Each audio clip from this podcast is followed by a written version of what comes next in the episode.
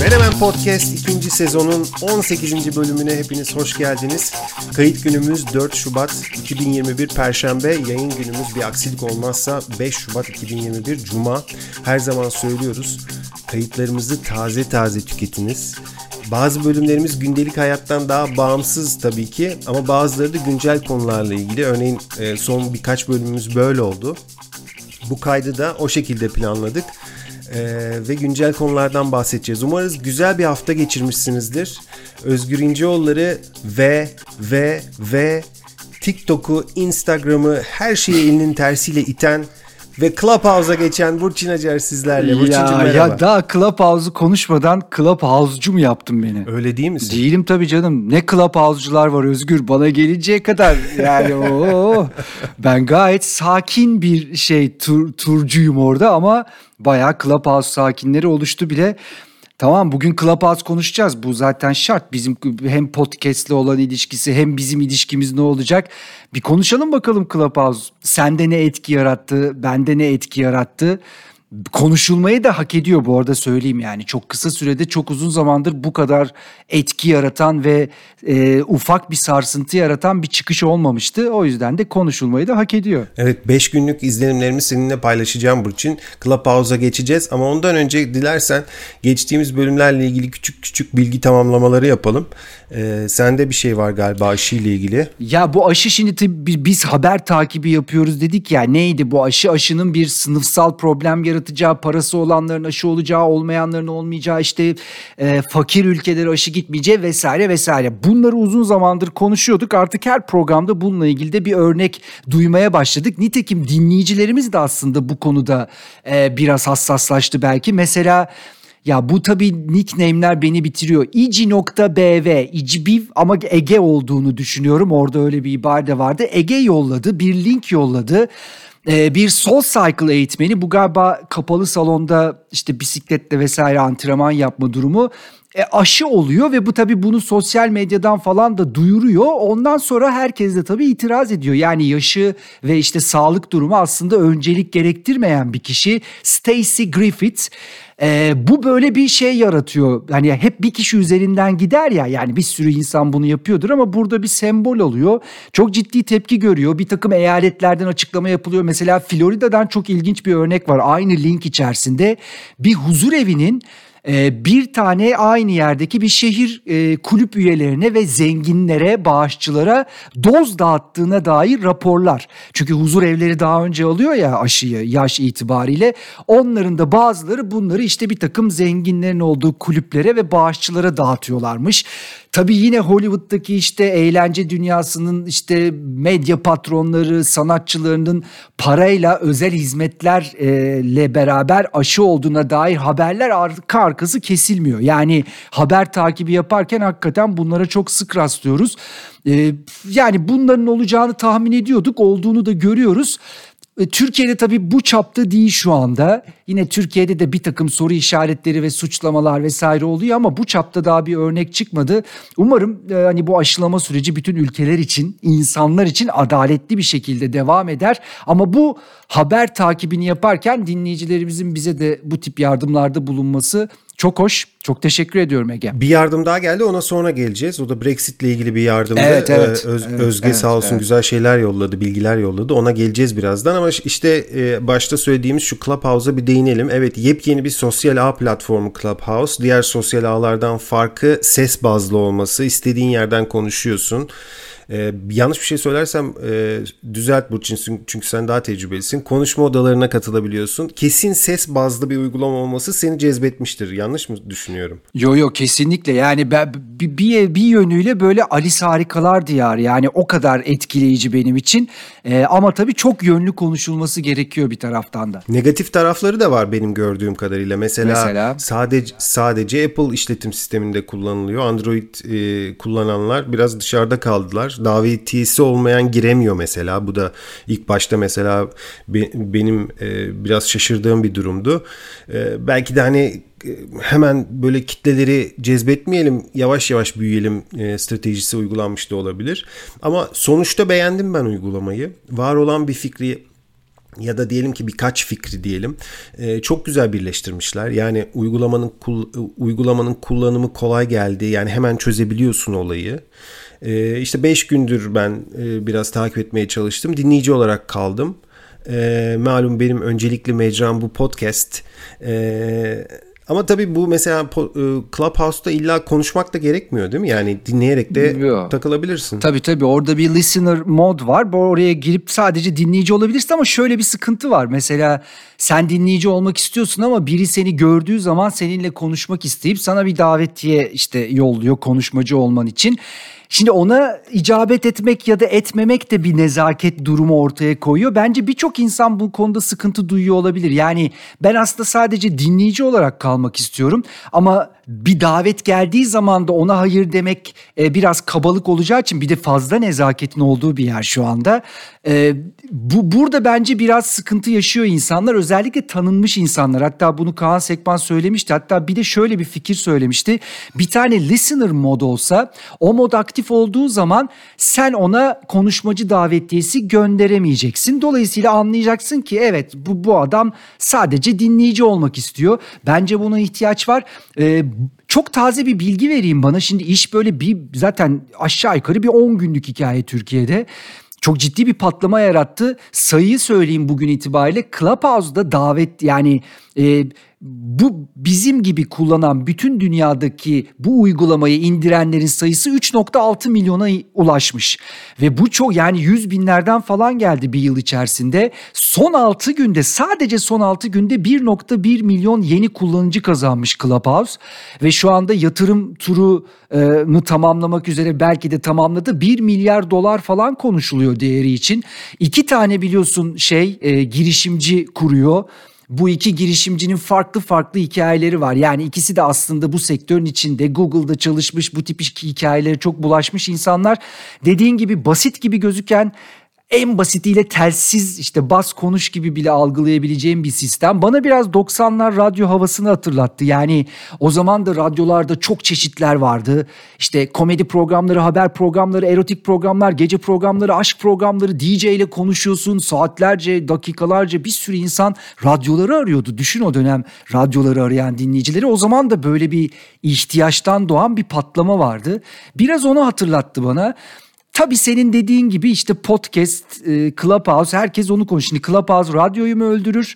Şimdi podcast radyoyu mu öldürür sorusu bitti. Clubhouse radyoyu mu öldürür yoksa podcast'in kendisini mi öldürür gibi sorular konuşuluyor. Clubhouse'da her gün işte nasıl para kazanılır buradan soruları var. İnsanlarda da şöyle bir duygu var. Onu da anlıyor ve görüyorum. Yeni bir mecra işte çok da fazla emek sarf etmeden işte kamera mamera şey yapmadan burada çok takipçili etkili biri olunabilir. Hadi bunun için çalışalım yani kendilerini göstermek isteyen insanlar var çok doğal bir şekilde. Hani bunlar sadece tespit olarak paylaşıyorum. Ha bu tabii değişir mi gelişir mi mutlaka gelişecek oturacak çok başı daha. Ee, her sosyal medya kendi kültürünü yarattı bunu gördük.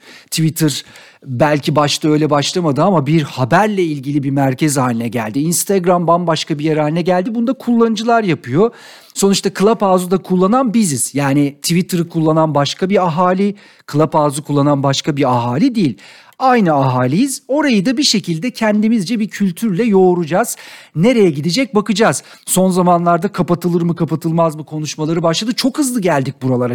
Çünkü canlı ve konuşma usulü olduğu için gelişim çok hızlı gidiyor. Yani bir anda böyle odalar odalar, bir anda marka konferansı, bir anda işte para kazanma, sponsorlar bunların hepsi 10 gün içerisinde oldu. Daha da hızlı ilerleyecek. Hele Android işin içine girince senin de söylediğin gibi katılım çok daha fazla olacaktır. Davetiyeyi kaldırırlar mı, kaldırmazlar mı bilmiyorum. Davetiye olması evet bir e, bir üslup, bir nezaket getirdi, getirmiş platforma bu gözüküyor. E, ama davetiye olmasa da sonuçta gerçek isim olarak, şahsiyet olarak girdiğin için öyle çok trollvari e, eylemlerin tutacağını ve yaşayacağını da e, zannetmiyorum. Genel yani şu kısa zamandan izlenimlerimi hızlı bir şekilde artık Clubhouse'da da şey uyum sağlayan bir konuşma tarzıyla böyle özetleyebilirim. Konuşma ve e, dinleme diyelim. Hem konuşma hem dinleme odalarının tipleri var değil mi? Mesela herkesin katılımına açık odalar var. Sadece e, takip ettiklerinle konuştuğun odalar var. Dışarıdan kimsenin katılamayacağı böyle kapalı oda seçenekleri var yani böyle kapalı. Evet evet. Kapalı kapılar ardında neler konuşuluyor derler ya. Orada da öyle şeyler var. Yani istersen konuşmaya dahil oluyorsun. Ee, bir de şey güzel tabii konuşmak için el kaldırma seçeneği var onu gördüm. Ee, sadece dinleme seçeneği de e, olsa iyi olurmuş dediği gibi Kaan Sekban'ın. Ee, gelecek konuşmalar için takvim var o da güzel bir özellik. Yani özetle güzel bir uygulama. Bakalım dediğin gibi nasıl gelişecek, nasıl evrilecek? Yani çok çok etkili olacağını düşünüyorum. Şu anda da öyle oldu. Yani bazı toplumsal sorun ve konularda hemen reaksiyon alındı. Dediğin gibi bir nezaket ve tartışma üslubu oturtulduğu için de bunun etkisi çok olacaktır. Tabii ki magazinde de etkisi olacak. Birçok yerde etkisi olacak ama e, insanların çok zahmet e, etmeden kıyafetleriyle kendilerine çok çeki düzen vermeden sadece zihinlerindekini yansıtma şekilleriyle var oldukları bir platform olduğu için bence çekici geliyor insanları. Bu arada biz de söyleyelim bizi dinleyenlerle hep diyorduk. Ya nasıl buluşacağız? Pandemi pandemi olmasa bir toplantı yapardık şu bu. Clubhouse aslında bize burada yarayacaktır. Biz e, dinleyicilerimize duyuracağımız kendi sosyal medya hesaplarımızdan duyuracağımız bir gün ve saatte bir menemen buluşması yapmak istiyoruz. Ee, orada en azından hem bu bölümleri hem konuştuklarımızı konuşuruz hem de bunların dışında da biraz işte orada da karşılıklı hasret gidermiş oluruz. Bu çok istediğimiz bir şeydi. Bence Clubhouse bizim e, tam isteğimize cevap verebilir bu konuda. Evet gerçekten orada hasret giderebiliriz. İyi fikirmiş gerçekten Burçin. Hem e, o o bölümün konusu üzerine belki ekstra bilgiler paylaşılabilir. Çünkü böyle olunca hep bir hafta sonrayı beklemek gerekiyor bilgileri tamamlamak için. Orada da e, hem canlı yayında o sıcaklıkla bir şeyler konuşulabilir hem de daha genel konularda konuşabiliriz. Güzel fikir hakikaten bir araya gelmek için. Tamam bunu biz o zaman bir duyuru olarak söyleyelim. Yani bunu yapacağız. Sosyal medya hesaplarımızdan da duyuracağız. Altına menemen imza atıyoruz. Evet, evet Clubhouse'da birçok konu konuşuluyor. Ee, yani işte ne bileyim influencerları da e, duydum daha böyle eğlence maksatlı konuşmalar da vardı. Mesela oyuncular bir araya gelmişler ve gayet e, şey güzel bir sohbet yapıyorlardı ve insanlar onları dinliyorlardı. E, Boğaziçi Üniversitesi konuları da konuşuluyordu. Ben onları da dinledim e, bir süre bu hafta boyunca. Yani dediğin gibi her konu, her görüş bir şekilde orada e, kendine yer bulabiliyor. Boğaziçi Üniversitesi demişken o konuya da biraz girelim e, senin için de uygunsa. Girelim, girelim, girelim tabii tabii. Daha önce de e, konuşmuştuk aslında. Daha önce de söylemiştim birkaç bölüm önce e, ki o zamanlar e, olaylar bu boyutta da değildi. E, Boğaziçi Üniversitesi'nde olan olaylar gerçekten çok üzücü. Sadece e, üniversiteden olanları değil herkesi üzüyor ve geriyor. Ee, yaklaşık bir aydır e, öğrenciler, e, öğretim görevlileri, kısaca tüm üniversite dışarıdan atanan yeni e, direktörün Profesör Doktor e, Melih Bulu'nun rektörlük için doğru isim olmadığını protesto, ediyor. Protesto etkinlikleriyle ifade ediyor daha doğrusu. E, son derece de medeni bir şekilde itiraz ediyorlardı bir aydır. Bu, bu görev için yeterli ve uygun kişi olmadığını söylüyorlardı e, üniversite çevresi. E, ve daha genel bir ifadeyle rektörün üniversite tarafından seçilmesini istiyorlar. Yani daha doğrusu şöyle tüm Türkiye'de yani Türkiye'de yanlış bilmiyorsam 200'den fazla üniversitemiz var. Rektörlerin atama yoluyla değil seçilme yoluyla işbaşı yapmaları gerektiğini ifade ediyorlar. Şimdi bu hafta e, bu konuda tansiyon çok yükseldi tabii. Yani bugüne kadar daha hani ilk olaylar haricinde biraz daha e, e, sessiz gidiyordu diyelim ya da bu kadar yüksek bir tansiyonla gitmiyordu ama bu hafta tansiyon çok yükseldi. Bilmeyen kalmamıştır ama hızlıca anlatalım. Boğaziçi Üniversitesi'nin Güney Kampüsü'nde bu hafta yine polis vardı e, ve öğrencilere de müdahalede bulundu polis. Müdahale sebebi de öğrencilerin e, rektörlük binasını ablukaya aldığı e, iddiası ve bilgisiydi. Öğrenciler taşkınlık ve zorbalık yapmadıklarını söylüyorlar. E, rektörlük önünde oturma eylemi yaptıklarını söylüyorlar. Bu bilgiyi de mesela Clubhouse'daki bir görüşmede duydum. Ee, böyle hani bazı anlar vardır ya kısacık bir andır ama maalesef böyle bir şeyleri başlatır. İşte öyle anlardan biri oldu. Bir polis bir öğrenciye aşağıya bak veya işte aşağıdan şeklinde çok da önemli değil. Ee, önemli olan o tavır. O şekilde bağırdı ardından itip kalktı. Saniyeler içinde böyle yürüyenleri gözaltına almak için destek çağırdı. Olay büyüdü. Ee, başka illere, illerde, ilçelerde de protestolar oldu. Polis müdahalesi buralarda da oldu. Çok sertti bu müdahaleler.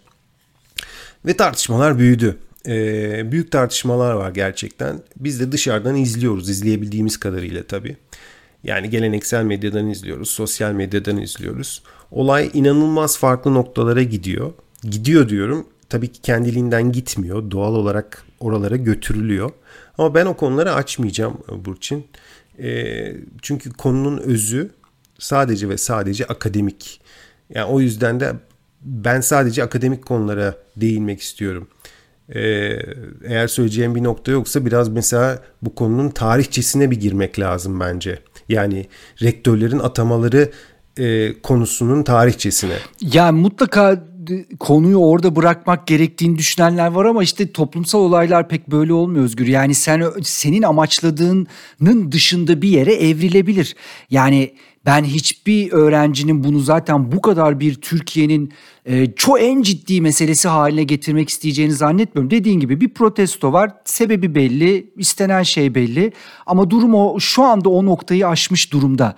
Yani bütün işte biz mesela her e, gece şimdi 9'da şey yapıyoruz çıkıyoruz yine ses çıkarıyoruz tencere tava bu sefer de öğrenciler için yapıyoruz bunu. Yani iş artık sadece Boğaziçi Üniversitesi'nde atanan rektörden çıktı. Bu onların isteği değildi. Seni de anlıyorum tabii ki konunun özünde kalmak lazım ama işte çıkıp e, yani bu işin yetkilileri ya kardeşim bizim toplumumuzda LGBT mi var işte bunlar terörist bunlar evlat değil bunlar nasıl evlat gözleri falan yani İki gündür okuduğum, dinlediğim şeyler gerçekten çok acayip. Yani bir ülkenin yöneticilerinin kendi gerçekten evlatlarına ve bu kadar da çaba gösterip bu eğitim kurumunda eğitim görmek üzere birçok şeylerini feda eden insanlara onların aileleri dair nasıl bunları konuşuyorlar hayret ediyorum. Yani konu keşke sadece akademik olarak kalsaydı o zaman bir şekilde bir orta yol bulmak daha belki kolay olabilirdi. Ya zaten onun için zaten inanılmaz farklı noktalara götürülüyor diyorum.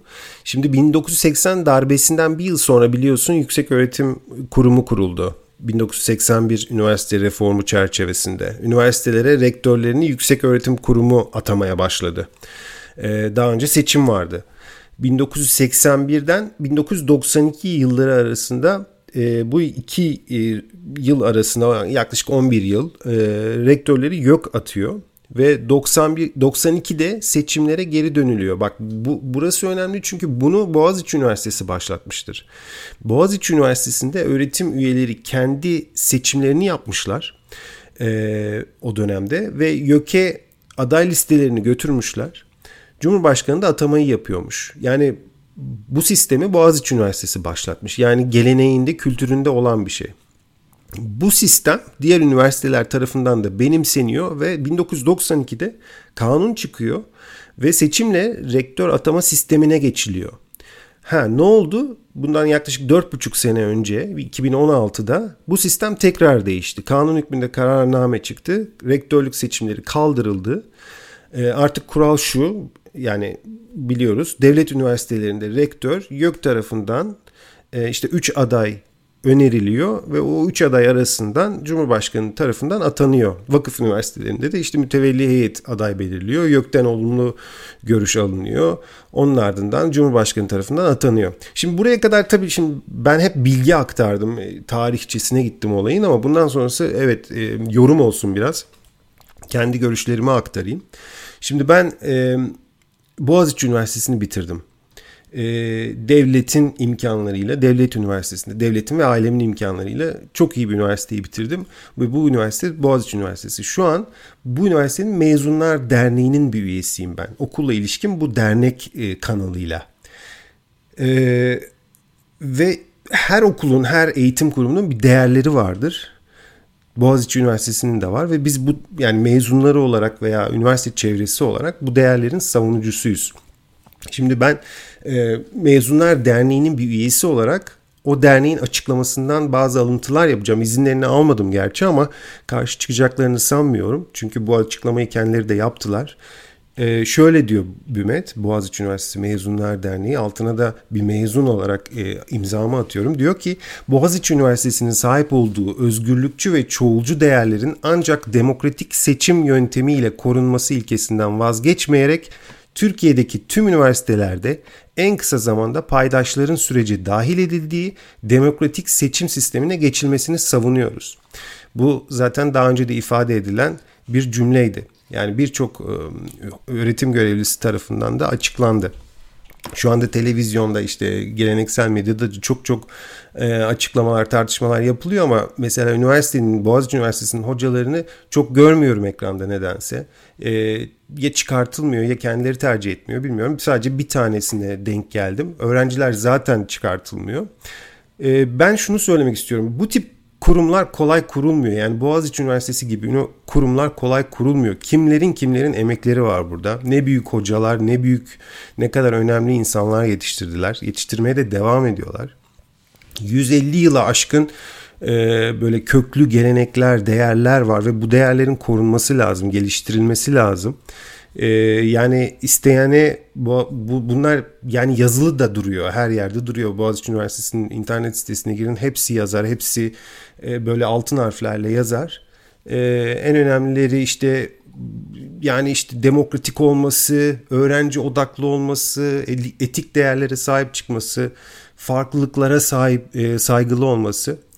E, yani biraz fazla konuştum farkındayım ama bir mezunu olarak bir mezunu olarak Boğaziçi Üniversitesi'nin seçim iradesine yapılan müdahaleleri ben de doğru bulmuyorum.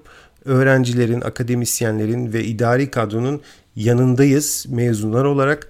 Belki fiziksel olarak değil ama duygu ve düşünce olarak onların yanlarındayız. Onu söylemek istiyorum. E, bu hocalardan ben son iki gündür duyduğum, hiç tanımadığım bir isim var. E, Feyzi Feyzi Erçin Feyzi Erçin'di galiba. Dün gece geç vakitlerde e, daha henüz mahkemeler devam ederken çocuklara şey diyordu. Yalnız değilsiniz hiç yani hiç sizi yalnız bırakmayacağız diyordu. Bu sabah da okula gittiğinde öğrencilerin onu alkışla karşıladığı bir videoyu gördüm. Hakikaten çok duygulandım ve e, hani böyle bir bir hoca o hocanın o mert yani o alkışların ne anlama geldiğini hepimiz çok iyi böyle anlıyoruz hissediyoruz.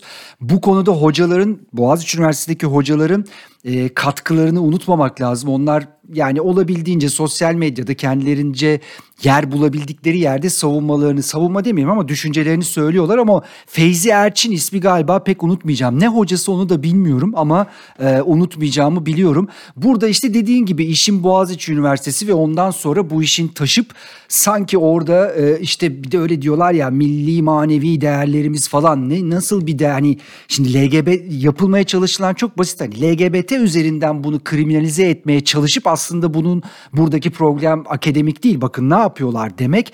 Ama bu zaten hep gördüğümüz bu tip toplumsal olaylarda hep gördüğümüz bir yöntem inatlaşmak başka kavramlar üzerinden düşmanlaştırmak aynı şeyler burada da yaşanıyor ve gözümüzün önünde yaşanıyor.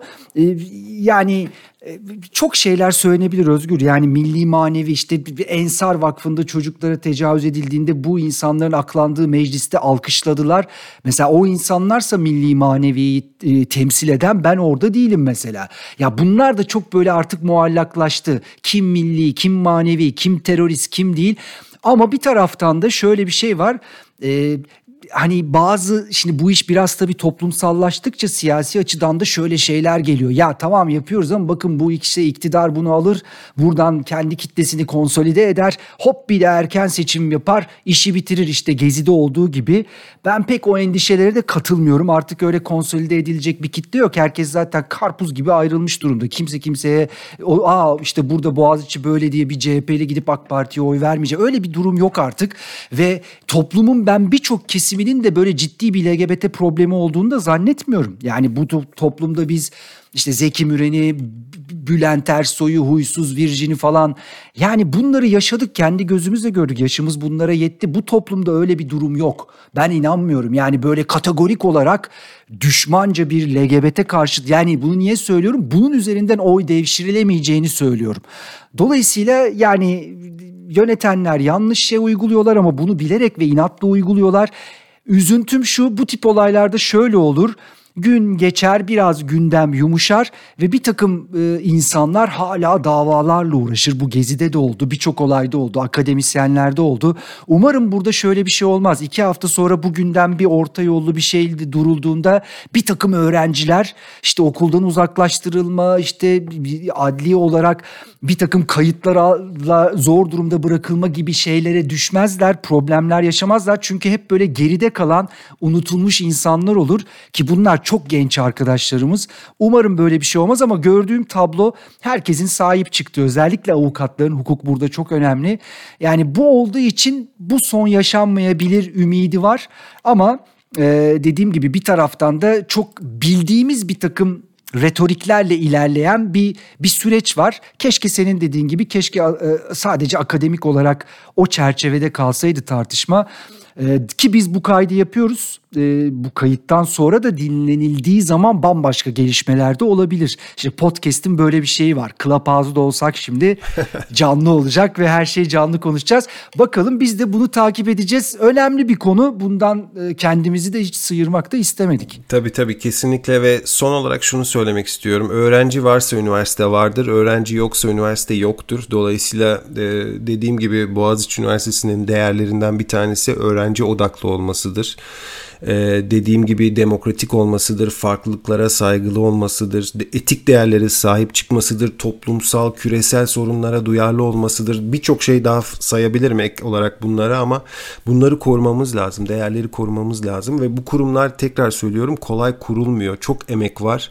Ee, çok büyük hocalar burada görev yaptılar. Bazıları rahmetli oldu, ruhları şad olsun çok önemli insanlar yetişti. Yani şu anda mesela saymaya başlasam işte ne bileyim iş dünyasından, sanat dünyasından, bilim dünyasından o kadar çok isim sayarım ki e, hepsinin çok çok emekleri var ve bu emeklerin e, yani hepsine ayrı ayrı teşekkür etmek lazım. Umarım bu bu e, bu konuda sağduyu kazanır diyorum ve dilersen başka bir konuya geçebiliriz. Geçelim ama bu bu ülkede ne köklü kurumları ne vasat bir şekilde e, sonlandırdılar, sattılar, yok ettiler. Yani onların gözünde inan bence Boğaziçi Üniversitesi bu senin dediğin kapsamda gözükmüyor. Ee, o yüzden de zaten bu inatlaşma ve bu şey, bu sertlik var. Daha önce çok örneğini gördük kötü biten hikayeleri ama burada da böyle olacağını zannetmiyorum. Bir yerde ümit ediyorum bir aklı selim devreye girecektir. Peki devam edelim. Ee, belki biraz Türkiye sınırlarını çıkıp bu şeylere de bakabiliriz. Bize çok dinleyici e, ne diyelim mesajları geri dönüşleri de geliyor.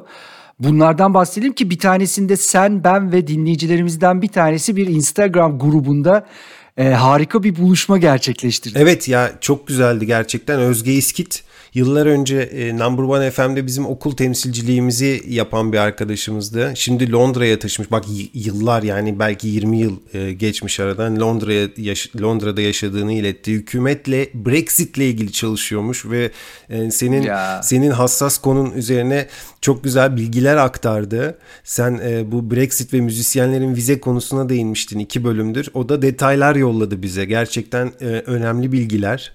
E, aktarmak ister misin? Devam edeyim mi?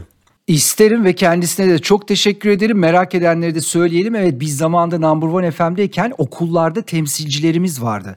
O temsilciler radyonun aslında birer çalışanı ya da görevlisi gibiydi. Hem radyonun tanıtımında bizler o okula gittiğimizde işte yapacaklarımızda bize yardımcı oldular ve yani çok da geniş bir ağdı. Ya o zaman tabii Facebook, Facebook hiçbir şey yok ama bu okul temsilciliği çok ciddi bir müesseseydi Number One FM'de ve çok sayıda okul temsilcisi ben onlardan bazılarını da arada sırada da rastlıyorum.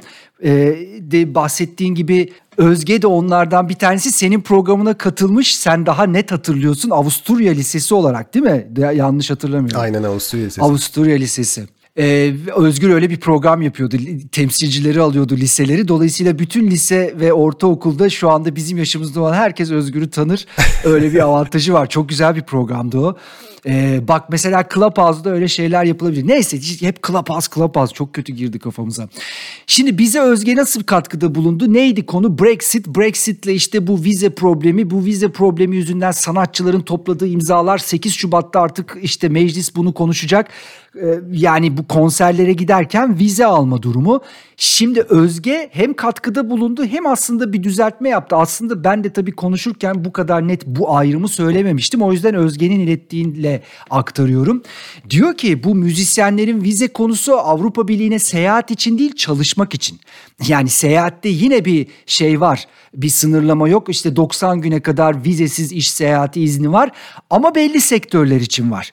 Bu sektörler arasında kültür, sanat ve müziği de almamışlar. Zaten onu söylemiştim. Bunu duyduktan sonra Elton John falan ya bu ne biçim yönetim siz yani ne beceriksizlersiniz gibi bir mektup yazmıştı. Zaten bütün problem buradan çıkıyor. Evet çalışmak için böyle bir durum var ve e, sektör kızgın. Bir de diyor ki bu meclis toplanacak ya onun metodolojisini anlatmış bize. 10 bin üstü imza toplanınca hükümet cevap vermekle yükümlü. 100 bin üstü toplanınca mecliste tartışmakla yükümlü. Burada toplanan imza sayısı 280 bindi o yüzden 8 Şubat'ta mecliste tartışılacak. Oraya da bir açılım getirdi. Bir de bir bilgi paylaştı bizimle. E, bu yurt dışı konserlerden bahsederken Türk grupların yurt dışındaki festival ve turnelerini desteklemek için işte bu vize gibi seyahat eh, işte masraflar bir takım belki bürokratik şeyler İstanbul Büyükşehir Belediyesi'nde bir kültür ofisi kurulmuş. Ee, şu anda tabii ki Covid nedeniyle bir takım şeyler tam belki faaliyette değil ama e, ne yapıyor? İşte bu grupları alıyor, yurt dışına götürüyor ve bütün bu işlemlerde de yardımcı oluyor. Hatta galiba bir tane İstanbul Psychedelic Night diye bir organizasyon da var önümüzde. Evet, şöyle e, İstanbul Büyükşehir Belediyesi Kültür AŞ e, var biliyorsun. E, Genel Müdürlüğü görevine de Murat Abbas getirildi. Daha yeni e, evet, gelişti evet. bu olay. E, or- onlar işte İstanbul Kültür Ofisi'ni kurdular. İstanbul e, amaç şu İstanbullu sanatçıları ve sanat kurumlarını temsil etmek uluslararası arenada desteklemek. Şimdi senin söylediğin de e, İstanbul Psychedelic Night da bu e, geçtiğimiz Kasım ayında Londra Jazz Festivali'nde bir bir gece organize edilmiş. Bu festivalin sanat direktörü de Türk bu arada biliyorsun Pelin Pelin Opçin. Aa. Evet Londra Jazz Festivali'nin sanat direktörü bu arada. Pelin'e de selamlar buradan. E, İstanbul Psychedelic Night'ta dediğin gibi Moğollar çıktı, Babazula çıktı, e, İlhan Erşahin'in İstanbul Sessions projesi çıktı, Island Man çıktı. Ee, ve böyle bir güzel bir organizasyon gerçekleşti. Evet bu bu organizasyonu ve bu faaliyeti bize hatırlattı. Bence son derece e, kapsamlı ve çok da doyurucu bir katkıydı. Çok seviyoruz bunları. Ee, Instagram'dan ulaştı. Belki daha sonra işte Clubhouse'da bak yine Clubhouse. Belki daha sonra Clubhouse'da konuşma ve böyle karşılıklı bunları e, anlatma fırsatı bulabiliriz. Ben çok teşekkür ediyorum bu katkı için. Bu bilgilerin sonrasında yine yurt dışında kalabiliriz. Çünkü bu hafta müzik dünyasında da birçok gelişme oldu. Burçin sen daha iyi tabii hakimsin bu konulara. Ee, ama duyduğumuz şeyler maalesef çok hoş şeyler değildi. Yani böyle hani güzel bir albüm haberiymiş. İşte ne bileyim iyi bir zaten konser yok da işte ne bileyim bir akustik e, canlı performansmış. Bunlar değil. Böyle genelde işte ne bileyim taciz iddiaları, ırkçı söylemler yine saçma sapan şeyler konuşuldu değil mi? Evet bu hafta gerçekten böyle e, ciddiyet seviyesi yüksek ve biraz da böyle irkileceğimiz haberlerle karşılaştık. Çok önemli başlıkları söyleyeyim. Sadece bir haftada olan geçtiğimiz hafta BBC'de bir belgesel yayınlandı. Music's Dirty Secrets diye e, kadınların uğradığı taciz hatta tecavüzlerle ilgili e, beyanlara ve röportajlara dayanıyor ve burada mesela öne çıkan isimler var. Geçtiğimiz sene hayatını kaybeden ünlü DJ'lerden Eric Morillo bunlardan bir tanesi ki bu haberler hep çıkardı Eric Morillo ile ilgili ama bu sefer e, bayağı beyanlarla ve kanıtlarla çıktı ve onun dışında işte İngiliz bazı rapçiler de var bunun içerisinde ve düşünülen şu ki bunun devamı gelecek. Belki de bir bir farklı bir Me Too yaşayacak İngilizler ama bu belgesel çok ses getirdi. Hemen arkasından iki gün sonra halen çok konuşulan Manson taciz davaları Ve bu davanın başı da Westworld dizisini izledim mi bilmiyorum. Çok sevdiğim bir dizi benim. Enteresan bir dizi. Orada çok önemli bir karakter var Dolores diye. İzleyenler şimdi zaten direkt gözlerinin önüne getirecekler. Dolores yani Rachel Wood aslında bir Instagram paylaşımı yaptı ve Marilyn Manson tarafından ciddi biçimde yıllar öncesinde dayanan bir taciz problemi yaşadığını paylaştı. Hatta daha önce de paylaşımları vardı ama o zaman isim söylemiyordu. Ve bu sefer e, o cesaretini toplayarak ismi de söyledi. Onun paylaşımının arkasından dört tane kadın yine Marilyn Manson'la ilgili paylaşımlarda bulundular. Bunun üzerine plak şirketi Marilyn Manson'la ilişkisini kesti. Ee, konserler iptal, bütün organizasyonları iptal. Yani konser derken virtual performanslar gösteriyordu. Ve bugünden itibaren de bazı sanatçılar Marilyn Manson hakkında konuşmaya başladı. Ee, işte Limp Bizkit'ten elemanları falan işte hatta şeye kadar geldi Marilyn Manson'ı şeytanlarıyla yüzleşmesi gereken kötü bir adam olarak tanımladı. Bunlar da devam edecektir tahminim ve bu nereye gidecek bilmiyorum. Marilyn Manson tabii açıklama yaptı mı? Yaptı. Özde şöyle bir şey söyledi. Yakın ilişkilerim yani her zaman için benzer e, düşünen ortaklarla tamamen fikir birliğine dayalı olmuştur. Şimdi bu cümleden ne alıyorsan al. Böyle bir şey yani. cümleyle açıkladı ama çok kaçar olacağını zannetmiyorum. Tam da hafta biterken yani Amerika'da Ocak'tan beri en ses getiren isim Morgan Valley bir country şarkıcısı neden ses getirdi? Albümü 3 hafta Amerika albümler listesinde bir numarada kaldı. Bunu Taylor Swift'ten sonra ki 2012'de yapmıştı o başaran bir country müzik şarkıcısı yok. Stream rekoru kırdı. Herkes Morgan Valley konuşuyor şarkılarını çalarken e, TMZ bir video paylaştı. Bir gece e, bir komşusuyla yaptığı kavga ve sarf ettiği iğrenç ırkçı sözler ve bu sözlerin ardından ilk önce country müzik radyoları ondan sonra da hemen hemen tüm radyolar playlistlerinden çıkardılar. 3 ayda tam tepeye çıkan Morgan Valley şu anda tepe üstü düşüyor. O da bir açıklama yaptı. İşte amacını aştığını aslında düşüncelerinin böyle olmadığını söyledi ama e, iş işten şu anda geçmiş gibi gözüküyor. Bu üç tane olay aslında birbiriyle bağlantılı konular. E, bu hafta evet damga vurdu. Üzülerek bu üç tane olaya ben de bir tane ekleyeyim. Oo. Bu sefer Japonya'dan ilginç bir olay. Maalesef yine abuk bir olay.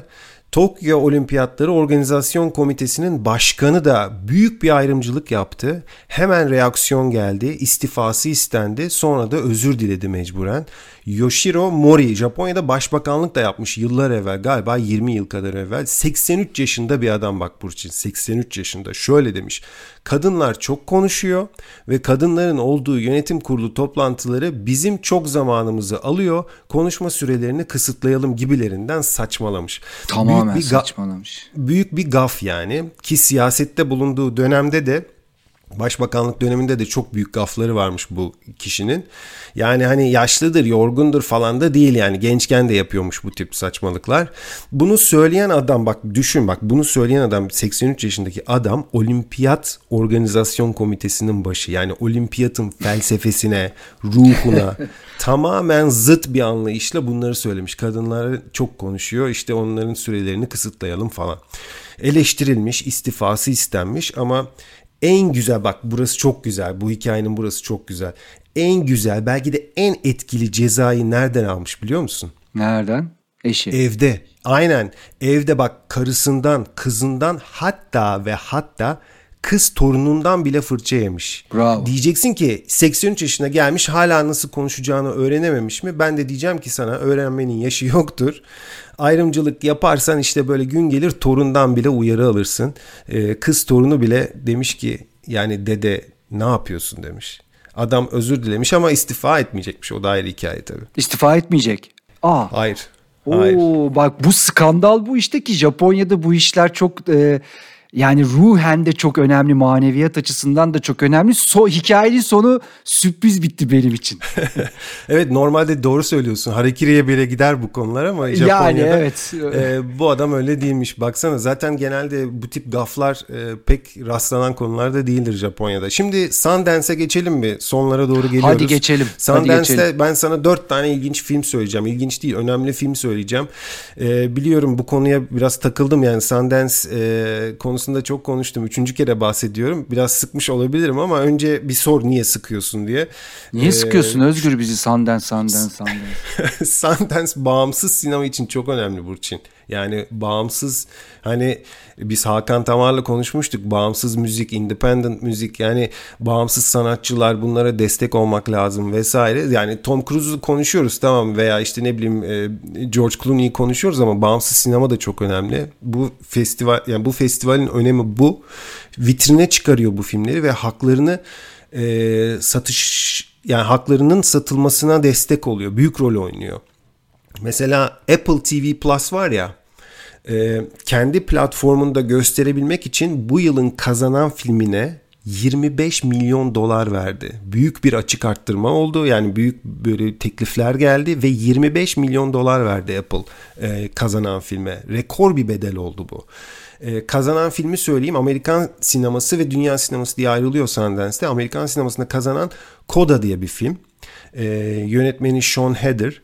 E, bak büyük jüri büyük ödülünü, seyirci ödülünü, en iyi yönetmen ödülünü ve en iyi oyuncu topluluğu ödülünü kazandı. Festival tarihinde ilk. E, Koda bir bir terim. Şimdi söylersem biraz konusuna girmiş olacağım. O yüzden söylemeyeyim. E, bir tat kaçıran olmasın. Bir Fransız filmi vardı bundan yıllar evvel. O filmden çıkışla yapılmış bir film. Yani oradan biraz feyz alınmış bir film. E, Fransız filminin adı da La Famille Bellier'di. Güzel bir filmdi. E, Koda yani önümüzdeki günlerde ismini duyacaksın. E, bu başarının yani Koda'nın başarısının neredeyse aynısını aynısını dünya sineması kategorisinde de Hive adlı film kazandı. Hive e, kovan, arı kovanı anlamına geliyor. Bak jüri büyük ödülü, seyirci ödülü, en iyi yönetmen ödülü. ödülü. Ve film Kosova'dan bir film. Gencecik bir yönetmen. E, Blerta Başoli diye bir, bir, bir e, gencecik bir kadın. Gerçek bir öykü. Baş karakterin adı Fahriye. E, yani eminim bize yakın bir, bir hikaye çıkacak oradan. Ben e, filmi tabii ki izlemedim ama merak da ediyorum. Bu filmde e, önümüzdeki günlerde duyacağız. Belgesel kategorisinde de senin vaktiyle bahsettiğin film kazandı Burçin. Evet, Serhat Kara aslında. Hayır, hayır onu demiyorum. O kısa o, o kısa o kısa filmlerde şey diyorum. E, Tonight Show Tonight Show with Jimmy Fallon grubu var ya. The, ha, Summer of Soul. Evet. Roots. The Roots'un davulcusu Questlove'ın filmi Summer of Soul 1969'da yapılan bir festivalin belgeseli e, Harlem e, Cultural Festival diye böyle 300 bin kişi katılmış bu festivale. Onun belgeseli o kazandı. Ve daha önce de bahsetmiştik Serhat Karaaslan'ın e, yazdığı ve yönettiği Suçlularla Kriminal e, Kriminal adlı kısa filmde e, Sundance'de yarıştı. Tebrik ediyoruz kendisine. En iyi senaryo ödülünü kazandı kısa film kategorisinde. Bu dört film işte Koda, Hive, Summer of Soul ve Suçlular e, bahsetmek istediğim filmlerdi. Bu arada Sundance artık popüler oldu. Yani eskiden alternatif olarak değerlendirilirdi ama artık bayağı popüler bir alan haline geldi. Oradan çıkan festival ödülleri çok önemli. Bu arada e, bugün programda zaman yetmeyecek ama belki önümüzdeki program konuşuruz. Ben İlhan Mimaroğlu belgeselini seyrettim hafta sonu söz verdiğim gibi Mubi'de ve... Ee, yok onu söylemeyeyim o zaman. Buradan Mehmet Dede'ye selam yolluyoruz tekrar onu söyleyeyim. Ama haftaya bahsedebiliriz. Yani o belgeselli izledikten sonra da farklı farklı düşüncelerim, sorularım oldu. Halen de izleyebilirler Mubi'de İlhan Mimaroğlu belgeseli. Tabi bu arada biz programa hazırlanırken de günün erken saatlerinde Altın Küre adayları açıklandı ama ben özellikle sormadım oradan biraz daha ayrıntılı bahsetmek isterim. Bazı izlediklerim var bir de hiç haberim olmayanlar var.